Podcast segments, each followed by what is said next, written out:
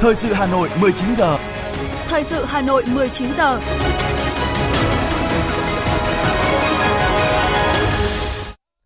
Kính chào quý vị và các bạn. Bây giờ là chương trình thời sự của Đài Phát thanh và Truyền hình Hà Nội, phát trên sóng phát thanh. Tối nay thứ ba, ngày 27 tháng 6 năm 2023. Chương trình có những nội dung chính sau đây.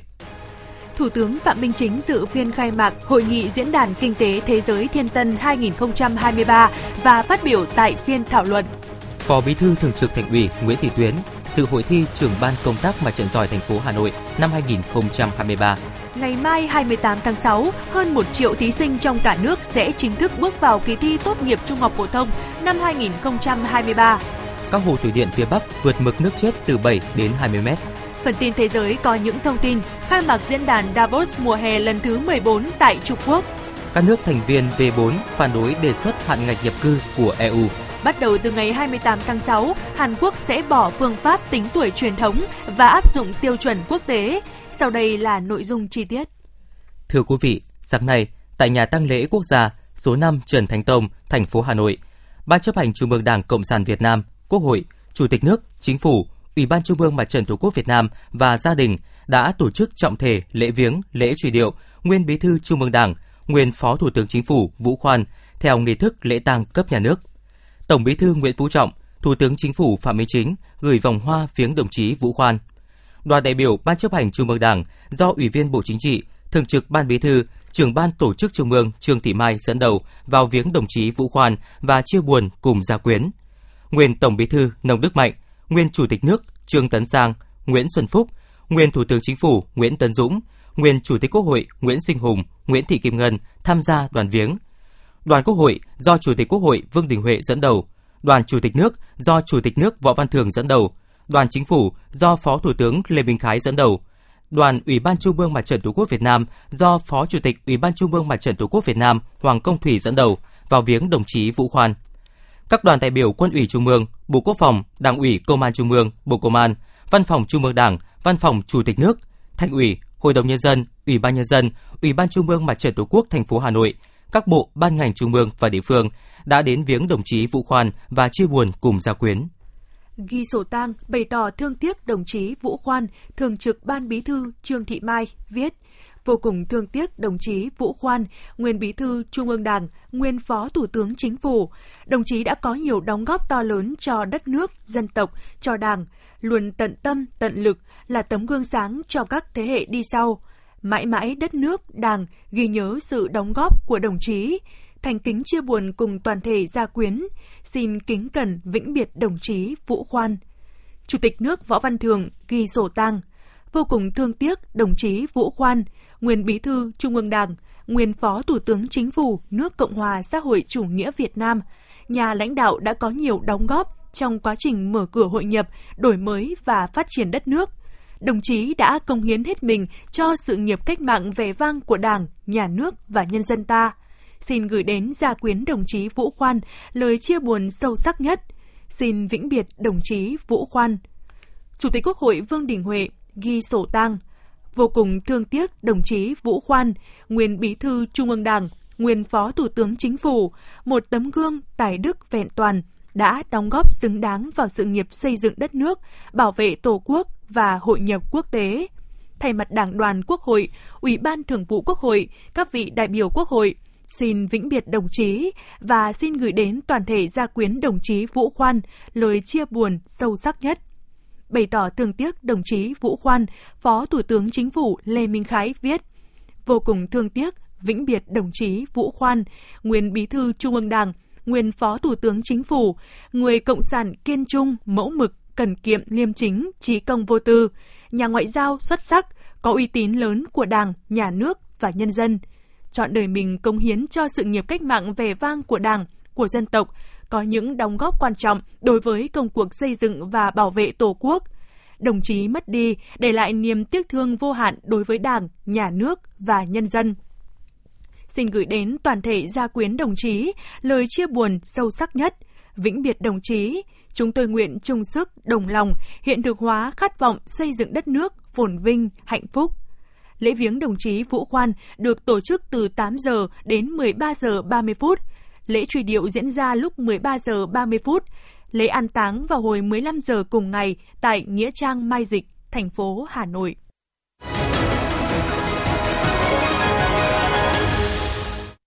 Chuyển sang những thông tin quan trọng khác. Thưa quý vị, sáng nay tại Trung Quốc, Thủ tướng Phạm Minh Chính đã tham dự phiên khai mạc Hội nghị Diễn đàn Kinh tế Thế giới WEF Thiên Tân, dự và phát biểu tại phiên thảo luận đầu tiên của hội nghị. Đây là sự kiện có quy mô lớn thứ hai của WEF sau hội nghị thường niên tại Davos, Thụy Sĩ. Phát biểu tại phiên thảo luận, đương đầu với các cơn gió ngược, khởi động lại tăng trưởng trong bối cảnh mong manh, Thủ tướng Phạm Minh Chính đã chia sẻ những định hướng quan trọng. Thứ nhất, cần tăng cường đoàn kết quốc tế, đề cao chủ nghĩa đa phương. Thứ hai, cần khắc phục khó khăn, tập trung phục hồi sản xuất kinh doanh, tạo công ăn việc làm, thúc đẩy thương mại, đầu tư, tạo ra dòng vốn, thị trường, sản phẩm. Theo đó, các tổ chức và định chế tài chính quốc tế, các nước lớn cần có chính sách khơi thông nguồn lực, kích hoạt các động lực tăng trưởng mới về chuyển đổi số, tăng trưởng xanh, kinh tế tuần hoàn, đa dạng hóa thị trường, chống chủ nghĩa bảo hộ, đặc biệt ưu tiên các nước nghèo, nước đang phát triển. Thứ ba, có giải pháp thúc đẩy tổng cung và tổng cầu thông qua các chính sách tiền tệ, tài khóa, tự do hóa thương mại và đầu tư. Thứ tư, không chính trị hóa các quan hệ kinh tế. Thứ năm, cần sớm tìm giải pháp giải quyết các cuộc xung đột. Và cuối cùng là tăng cường hợp tác công tư, tạo thuận lợi cho doanh nghiệp, nhất là các doanh nghiệp vừa và nhỏ. Chia sẻ với phát biểu của Thủ tướng, Giám đốc điều hành Diễn đàn Kinh tế Thế giới cho biết, WEF mời Việt Nam tham dự hội nghị vì Việt Nam là một trong những quốc gia có tăng trưởng kinh tế cao nhất khu vực, đang phát triển năng động và hội tụ nhiều tiềm năng để đóng góp cho tăng trưởng kinh tế khu vực và toàn cầu. Chiều nay tại nhà Quốc hội, Ủy viên Bộ Chính trị, Chủ tịch Quốc hội Vương Đình Huệ có buổi làm việc với Ban tổ chức Hội nghị sĩ trẻ toàn cầu lần thứ 9 nhằm xem xét cho ý kiến tiến độ công tác tổ chức hội nghị. Chủ tịch Ủy ban nhân dân thành phố Hà Nội Trần Sĩ Thanh cùng đại diện lãnh đạo các đơn vị liên quan cũng tham dự hội nghị. Phát biểu mở đầu buổi làm việc, Chủ tịch Quốc hội Vương Đình Huệ cho biết, trên cơ sở đề án tổ chức Hội nghị sĩ trẻ toàn cầu lần thứ 9 đã được Bộ Chính trị phê duyệt, Ủy ban Thường vụ Quốc hội đã thành lập Ban tổ chức Hội nghị nghị sĩ trẻ toàn cầu lần thứ 9, gồm 23 đồng chí do đồng chí Trần Thanh Mẫn, Ủy viên Bộ Chính trị, Phó Chủ tịch Thường trực Quốc hội làm trưởng ban. Trong thời gian qua, Chủ tịch Quốc hội Vương Đình Huệ đã làm việc với các bộ ngành để xác định các chủ đề của hội nghị. Qua đó đã xác định hội nghị sẽ gồm các phiên thảo luận chuyên đề gồm thúc đẩy chuyển đổi số vì nền kinh tế xanh, công bằng và có khả năng chống chịu, thúc đẩy đổi mới sáng tạo và khởi nghiệp vì nền kinh tế xanh, bền vững trong tương lai, thúc đẩy sự tôn trọng đa dạng văn hóa vì sự phát triển bền vững, Nhấn mạnh thời gian tổ chức hội nghị đã cận kề, Chủ tịch Quốc hội Vương Đình Huệ đề nghị các đại biểu cho ý kiến về những vấn đề, nội dung lớn, tiến độ chuẩn bị hội nghị, đồng thời tham khảo kinh nghiệm quốc tế trong công tác tổ chức hội nghị, đảm bảo cả về nội dung, hậu cần, an toàn tuyệt đối, để lại dấu ấn tốt đẹp về đất nước Việt Nam, tươi đẹp, hòa bình đối với bạn bè quốc tế. Sáng nay, tại Học viện Chính trị, Bộ Quốc phòng đã diễn ra cuộc hội thảo khoa học phát huy phẩm chất bộ đội cụ Hồ trong tình hình mới – đây là dịp để các nhà khoa học, các đại biểu dự hội thảo tham luận, làm phong phú thêm về nguồn gốc, bản chất, những chuẩn mực giá trị cao đẹp của phẩm chất bộ đội cụ Hồ, đồng thời bổ sung làm sâu sắc hơn việc gìn giữ, phát huy phẩm chất bộ đội cụ Hồ trong tình hình mới. Tại hội thảo, những bài tham luận được trình bày dù tiếp cận ở các góc độ khác nhau nhưng đều khẳng định phẩm chất bộ đội cụ Hồ là giá trị cốt lõi của quân đội nhân dân Việt Nam, là sự ghi nhận của nhân dân về lòng trung thành vô hạn với Đảng, Nhà nước và nhân dân của quân đội ta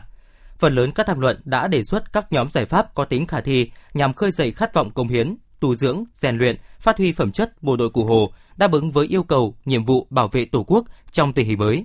Danh hiệu cao quý bộ đội cụ Hồ mà nhân dân tin tưởng, yêu mến, dành tặng còn là nét đặc sắc, độc đáo của văn hóa quân sự Việt Nam thời đại Hồ Chí Minh.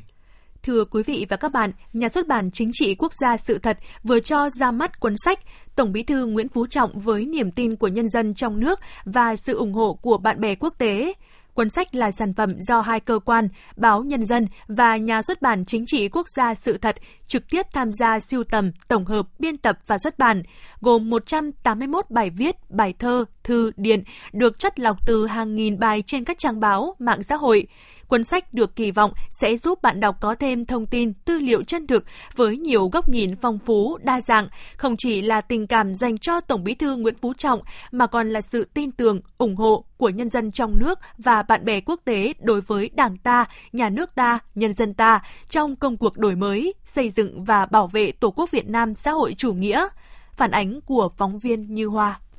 Với hơn 600 trang, cuốn sách là tập hợp và tuyển chọn nhiều bài viết, bài thơ, nhiều lá thư thể hiện tình cảm trân quý đối với đồng chí Tổng Bí thư Nguyễn Phú Trọng của đông đảo các tầng lớp nhân dân và bạn bè quốc tế trên các trang báo điện tử, mạng xã hội.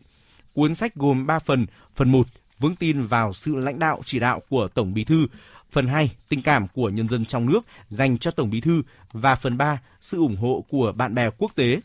đồng chí Lê Quốc Minh, Ủy viên Trung ương Đảng, Tổng biên tập báo Nhân dân, Phó trưởng Ban tuyên giáo Trung ương cho biết, đấu tranh phòng chống tham nhũng tiêu cực là vấn đề mà toàn Đảng, toàn dân luôn quan tâm và có nhiều điểm mới trong quan điểm, lãnh đạo chỉ đạo, cách làm và kết quả đạt được trong những nhiệm kỳ gần đây.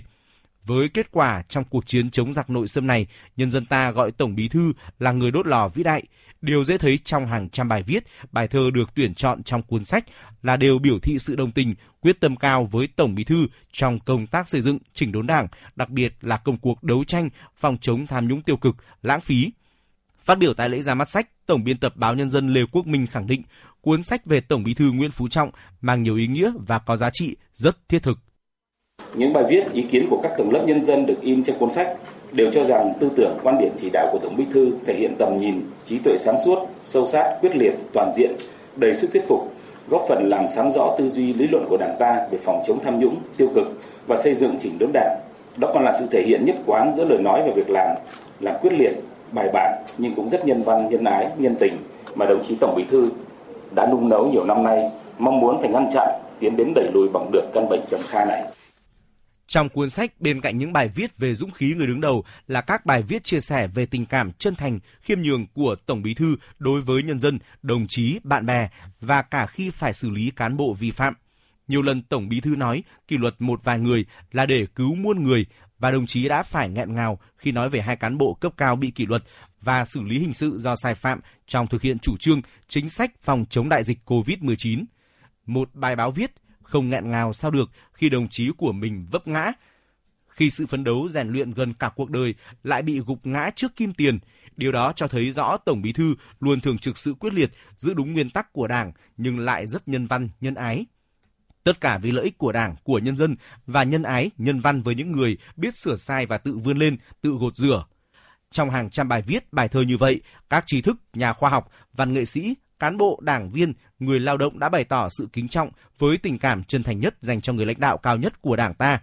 Nhiều người trong số họ không phải là người cầm bút chuyên nghiệp, chưa từng làm thơ, nhưng trước cảm xúc dâng trào, họ đã viết những câu văn giản dị, những vần thơ mộc mạc để bày tỏ tấm lòng chân thành dành cho Tổng Bí thư. Một trong những tác giả có nhiều bài thơ, bài viết nhất về chủ đề này là anh Nguyễn Tiến Du, một thợ mỏ ở công ty than Khe Tràm, thành phố Cẩm Phả, tỉnh Quảng Ninh, đã xúc động chia sẻ tại lễ giới thiệu sách. Trong trái tim của một người thợ mỏ luôn mang truyền thống kỷ luật và đồng tâm của người thợ. Và trong trái tim ấy còn có nhịp đập của một công dân yêu nước luôn hướng về tổ quốc của mình. Đã là một con người thì ai cũng có cung bậc cảm xúc khác nhau và ai cũng từng thần tượng một ai đó. Với tôi, Tổng Bí thư Nguyễn Phú Trọng luôn là thần tượng của mình. Tôi thần tượng ông không phải vì ông là vị lãnh đạo cao nhất của Đảng mà bởi tâm tài trí đức ở ông đã hội tụ thành sự ngưỡng mộ trong tôi từ đó tỏa tiết dâng lòng bằng những vần thơ từ chính những cảm xúc dung ngân ấy. Cùng với hai cuốn sách đã xuất bản năm 2019 và năm 2021, cuốn sách Tổng Bí thư Nguyễn Phú Trọng với niềm tin của nhân dân trong nước và sự ủng hộ của bạn bè quốc tế, góp phần giúp bạn đọc có thêm thông tin, tư liệu chân thực với nhiều góc nhìn phong phú, đa dạng, không chỉ là tình cảm dành cho Tổng Bí thư mà còn là sự tin tưởng, ủng hộ của nhân dân trong nước và bạn bè quốc tế đối với Đảng, nhà nước, nhân dân ta trong công cuộc đổi mới, xây dựng và bảo vệ Tổ quốc Việt Nam xã hội chủ nghĩa. Thời sự Hà Nội, nhanh, chính xác, tương tác cao. Thời sự Hà Nội, nhanh, chính xác, tương tác cao.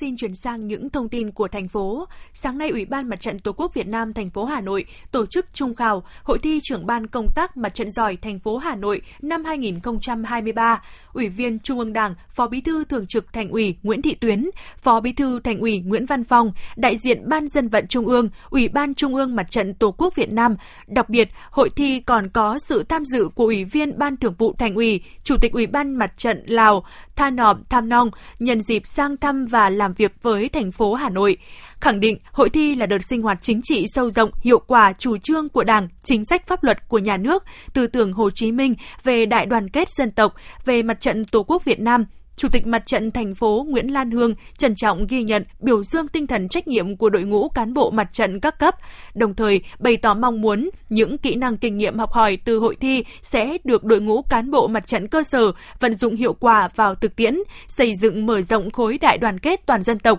củng cố tổ chức và hoạt động của mặt trận ngày càng vững mạnh, đáp ứng yêu cầu của giai đoạn mới. Kết quả giải xuất sắc hội thi trường ban công tác mặt trận giỏi thành phố được trao cho thí sinh Quách Ngọc Phong, quận Tây Hồ. Giải thí sinh được bình chọn yêu thích nhất thuộc về thí sinh Vũ Đức Chiêu, quận Hoàng Mai.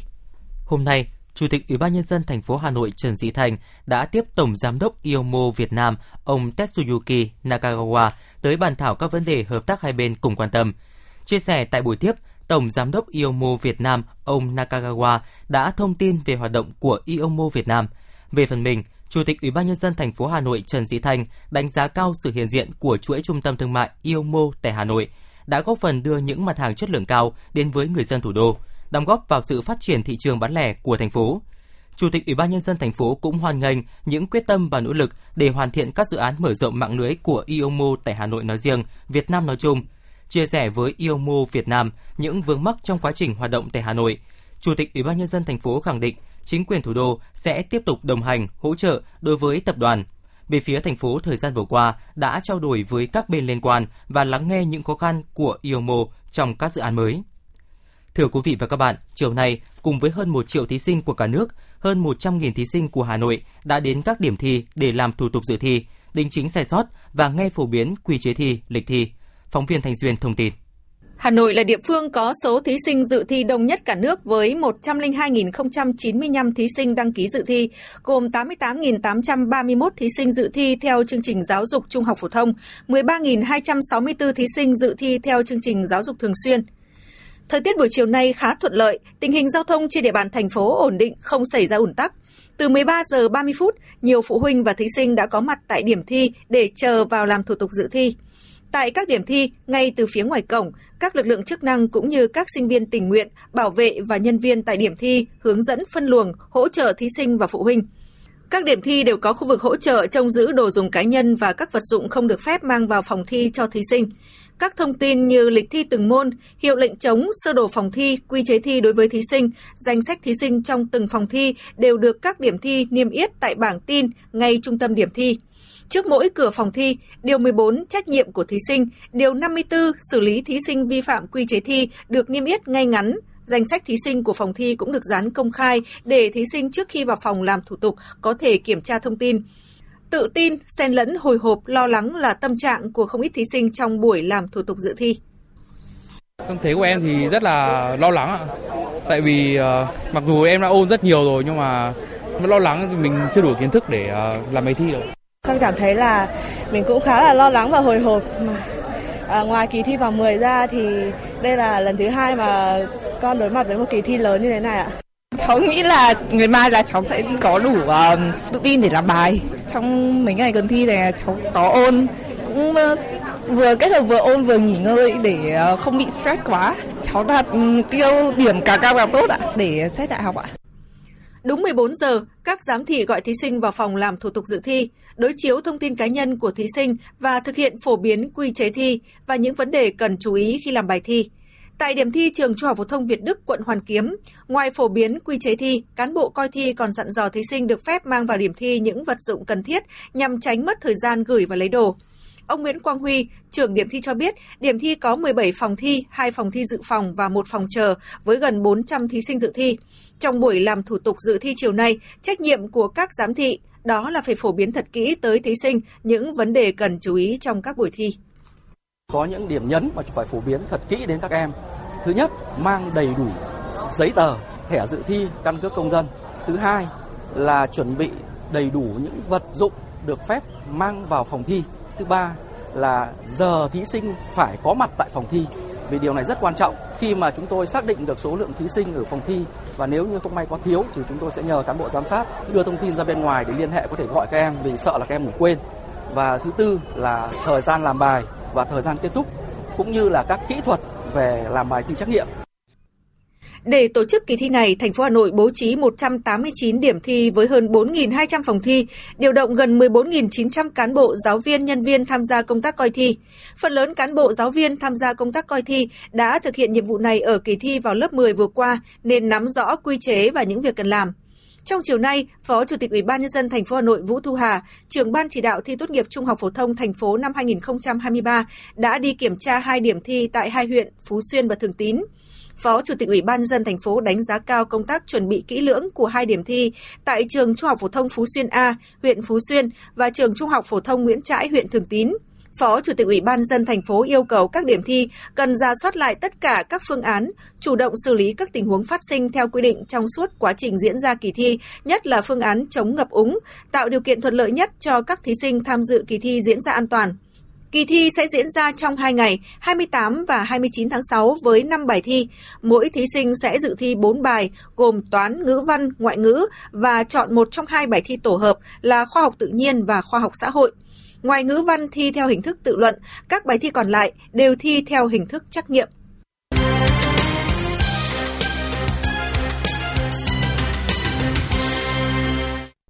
Tiếp tục là những thông tin đáng chú ý khác. Thưa quý vị, theo thông báo số 245 ngày 26 tháng 6 năm 2023 của Văn phòng Chính phủ, Thủ tướng Chính phủ Phạm Minh Chính yêu cầu phải bảo đảm cung ứng đủ than trong nước cho sản xuất điện. Để góp phần khắc phục khó khăn về cung ứng điện hiện nay, Thủ tướng yêu cầu Tập đoàn Điện lực Việt Nam và Tập đoàn Công nghiệp Than khoáng sản Việt Nam và chủ đầu tư các nhà máy điện bị sự cố cần tập trung nguồn lực, nỗ lực cao nhất để khắc phục sự cố, sớm đưa các nhà máy vào vận hành trở lại – đồng thời thực hiện tốt công tác dự báo và chuẩn bị sẵn sàng các điều kiện để duy trì sản xuất, đảm bảo cho nhà máy vận hành đúng công suất, an toàn cho sản xuất lao động. Đồng thời yêu cầu ngành than phải nỗ lực hơn nữa, năng động sáng tạo hơn nữa để tiếp tục phát triển, phải bảo đảm cung ứng đủ than trong nước cho sản xuất điện và các ngành công nghiệp khác. Phần đầu các chỉ tiêu sản xuất kinh doanh tăng từ 10 đến 15% so với kế hoạch đề ra.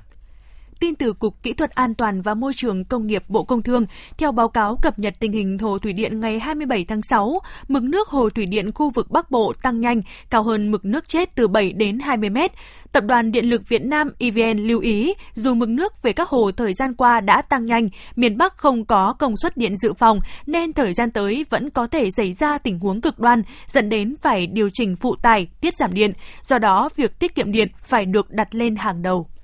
Tổng công ty Điện lực Hà Nội EVN Hà Nội cho biết, ngày hôm nay, các quận huyện của Hà Nội không bị cắt điện. Dù không có thông tin chi tiết về lịch cắt điện, song EVN Hà Nội vẫn khuyến nghị khách hàng sử dụng điện tiết kiệm và hiệu quả, tắt bớt các thiết bị điện không cần thiết, hạn chế sử dụng các thiết bị tiêu thụ nhiều điện trong giờ cao điểm của hệ thống điện, khung giờ từ 11 đến 14 giờ và 18 đến 23 giờ hàng ngày đồng thời không sử dụng nhiều thiết bị điện trong cùng một lúc để tránh quá tải lưới điện, đồng thời đề phòng các nguy cơ gây cháy nổ hệ thống điện của dân cư, lưới điện và trạm điện.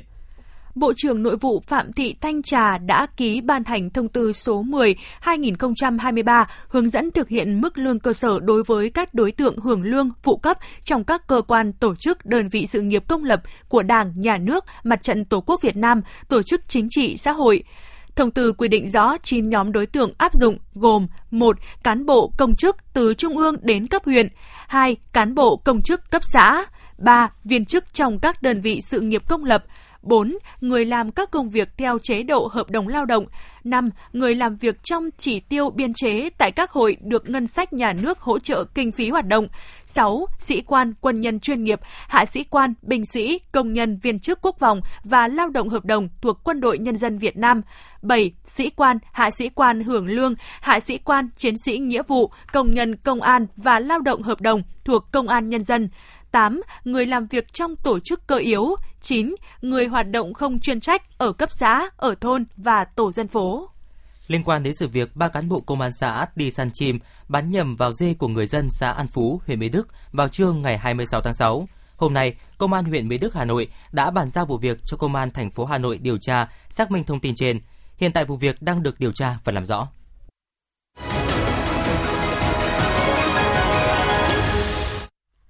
Quý vị thính giả đang nghe chương trình thời sự của Đài Phát thanh Truyền hình Hà Nội. Xin chuyển sang phần tin quốc tế. Thưa quý vị, sáng nay 27 tháng 6, diễn đàn Davos mùa hè lần thứ 14 đã khai mạc tại thành phố Thiên Tân, miền Bắc Trung Quốc. Phát biểu tại lễ khai mạc, Thủ tướng Trung Quốc Lý Cường nhấn mạnh các quốc gia trên thế giới đang trải qua nhiều cú sốc do các cuộc khủng hoảng toàn cầu. Nhân loại cũng đang phải đối mặt với những thách thức toàn cầu như biến đổi khí hậu, rủi ro nợ nần, tăng trưởng chậm lại và khoảng cách giàu nghèo. Chính vì vậy, nhà lãnh đạo Trung Quốc nhấn mạnh các quốc gia trên thế giới phải trân trọng những lợi ích của việc hợp tác, cùng nhau giải quyết những thách thức toàn cầu này và thúc đẩy tiến bộ của nhân loại. Diễn đàn Davos mùa hè lần thứ 14 sẽ kéo dài đến ngày 29 tháng 6. Ukraine, nước đang được các quốc gia thành viên NATO ở Đông Âu hỗ trợ, dự kiến sẽ đưa ra một thông điệp rõ ràng tại hội nghị thượng đỉnh NATO ở thủ đô Vilnius của Litva vào tháng 7 tới – rằng Ukraine sẽ gia nhập liên minh quân sự này sau khi cuộc xung đột với Nga kết thúc.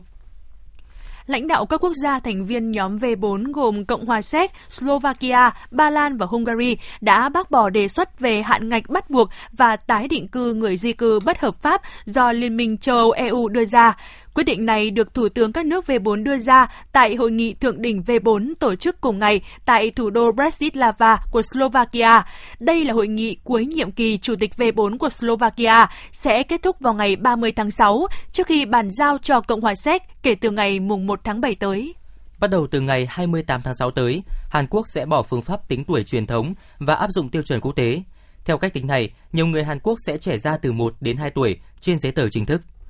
Chính quyền bang Nuevo León của Mexico hôm qua tuyên bố kết thúc năm học 2022-2023 sớm hơn dự kiến do nắng nóng cực đoan vẫn tiếp diễn tại địa phương. Quyết định trên được đưa ra nhằm bảo vệ sức khỏe của học sinh, sinh viên sau khi tham khảo ý kiến của giới chuyên gia y tế, phụ huynh học sinh, giáo viên và các tổ chức công đoàn trong ngành giáo dục. Hiện một số bang khác cũng đang cân nhắc đưa ra quyết định tương tự. Trung tâm Khí tượng Quốc gia Trung Quốc hôm qua đã ban bố cảnh báo vàng về nhiệt độ cao khi dự báo rằng đợt nắng nóng gai gắt sẽ thiêu đốt nhiều khu vực trên cả nước. Trung tâm Khí tượng Quốc gia Trung Quốc đã khuyên cáo người dân hạn chế các hoạt động ngoài trời khi nhiệt độ tăng cao, đồng thời yêu cầu những người buộc phải làm việc ngoài trời cần áp dụng các biện pháp bảo hộ cần thiết để tránh ảnh hưởng tới sức khỏe.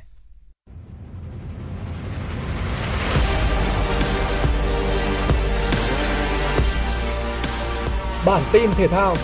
Bản tin thể thao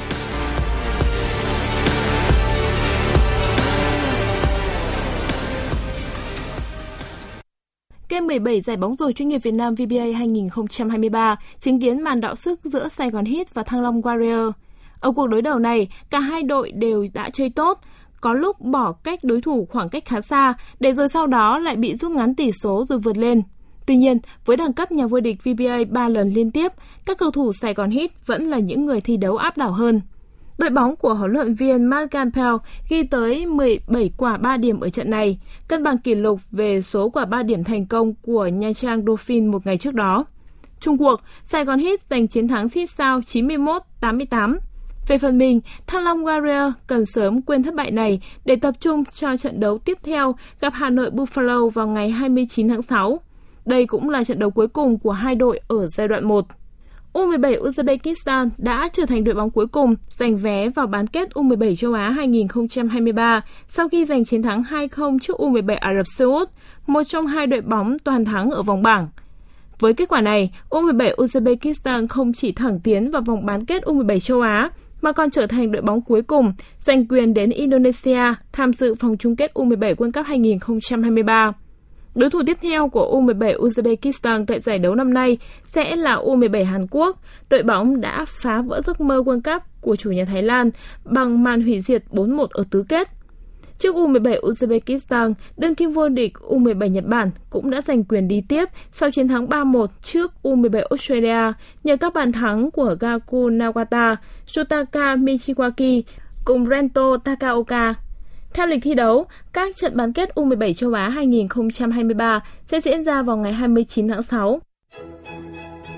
Trung tâm Dự báo Khí tượng Thủy văn Quốc gia thông tin dự báo thời tiết đêm 27 ngày 28 tháng 6 năm 2023, khu vực Hà Nội nhiều mây, đêm và sáng có lúc có mưa rào và rông, ngày nắng gián đoạn, gió nhẹ. Trong mưa rông có khả năng xảy ra lốc, xét, mưa đá và gió giật mạnh, nhiệt độ từ 25 đến 32 độ. Quý thính giả vừa nghe chương trình thời sự tối của Đài Phát thanh và Truyền hình Hà Nội. Chỉ đạo nội dung Nguyễn Kim Khiêm, chỉ đạo sản xuất Nguyễn Tiến Dũng, tổ chức sản xuất Lưu Hường, chương trình do biên tập viên Nguyễn Hằng, phát thanh viên Quang Minh Thúy Hằng và kỹ thuật viên Duy Anh thực hiện. Thân ái chào tạm biệt.